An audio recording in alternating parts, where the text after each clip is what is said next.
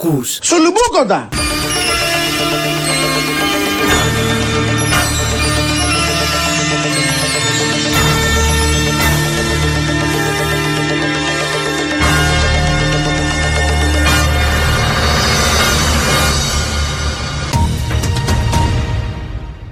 Καλησπέρα σας κυρίες και κύριοι, είναι το δελτίο ειδήσεων της εκπομπής Σουλουμπούκοτα.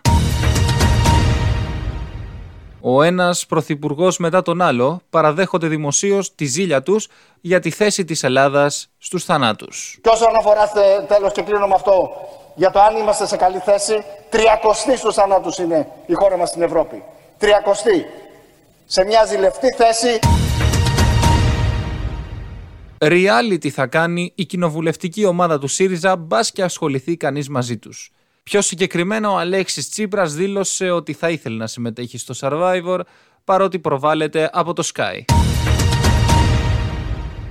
Έτοιμος για τον εορτασμό του Αγίου Βαλεντίνου φέρεται να είναι ο Ανδρέας Λοβέρδος καθώς έχει ήδη αγοράσει τα κόκκινα τριαντάφυλλα που θα παρτίζουν το μπουκέτο που θα δώσει στον Αλέξη Τσίπρα.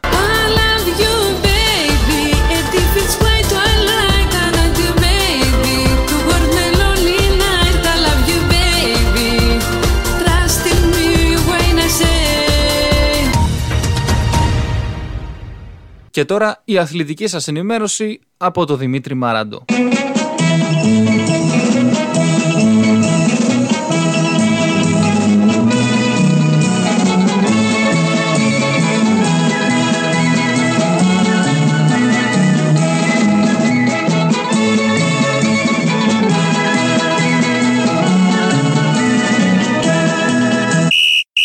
Ποιος έριξε το πέναλτι και μου κλείσε το σπίτι; Στην αθλητική σας ενημέρωση, ο Δημήτρης Μαράντος.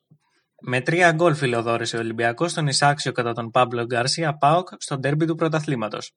Είμαστε πολύ κοντά στο να πάρουμε το πρωτάθλημα. Αρκεί ο Ολυμπιακός να μην κατέβει στα πέντε εναπομείναντα παιχνίδια, δήλωσε ο Ρασβάν Λουτσέσκου. Ε, συγγνώμη, ο Πάμπλο Γκαρσία, τι λέω. Ένα εντυπωσιακό κάρφωμα που θα ζήλευε μέχρι και ο Γιάννης Αντετοκούνμπο πραγματοποίησε στο δημοτικό στάδιο Περιστερίου ο γνωστός του Πρωτοολυμπιακού Ρούμπεν Σεμέδο.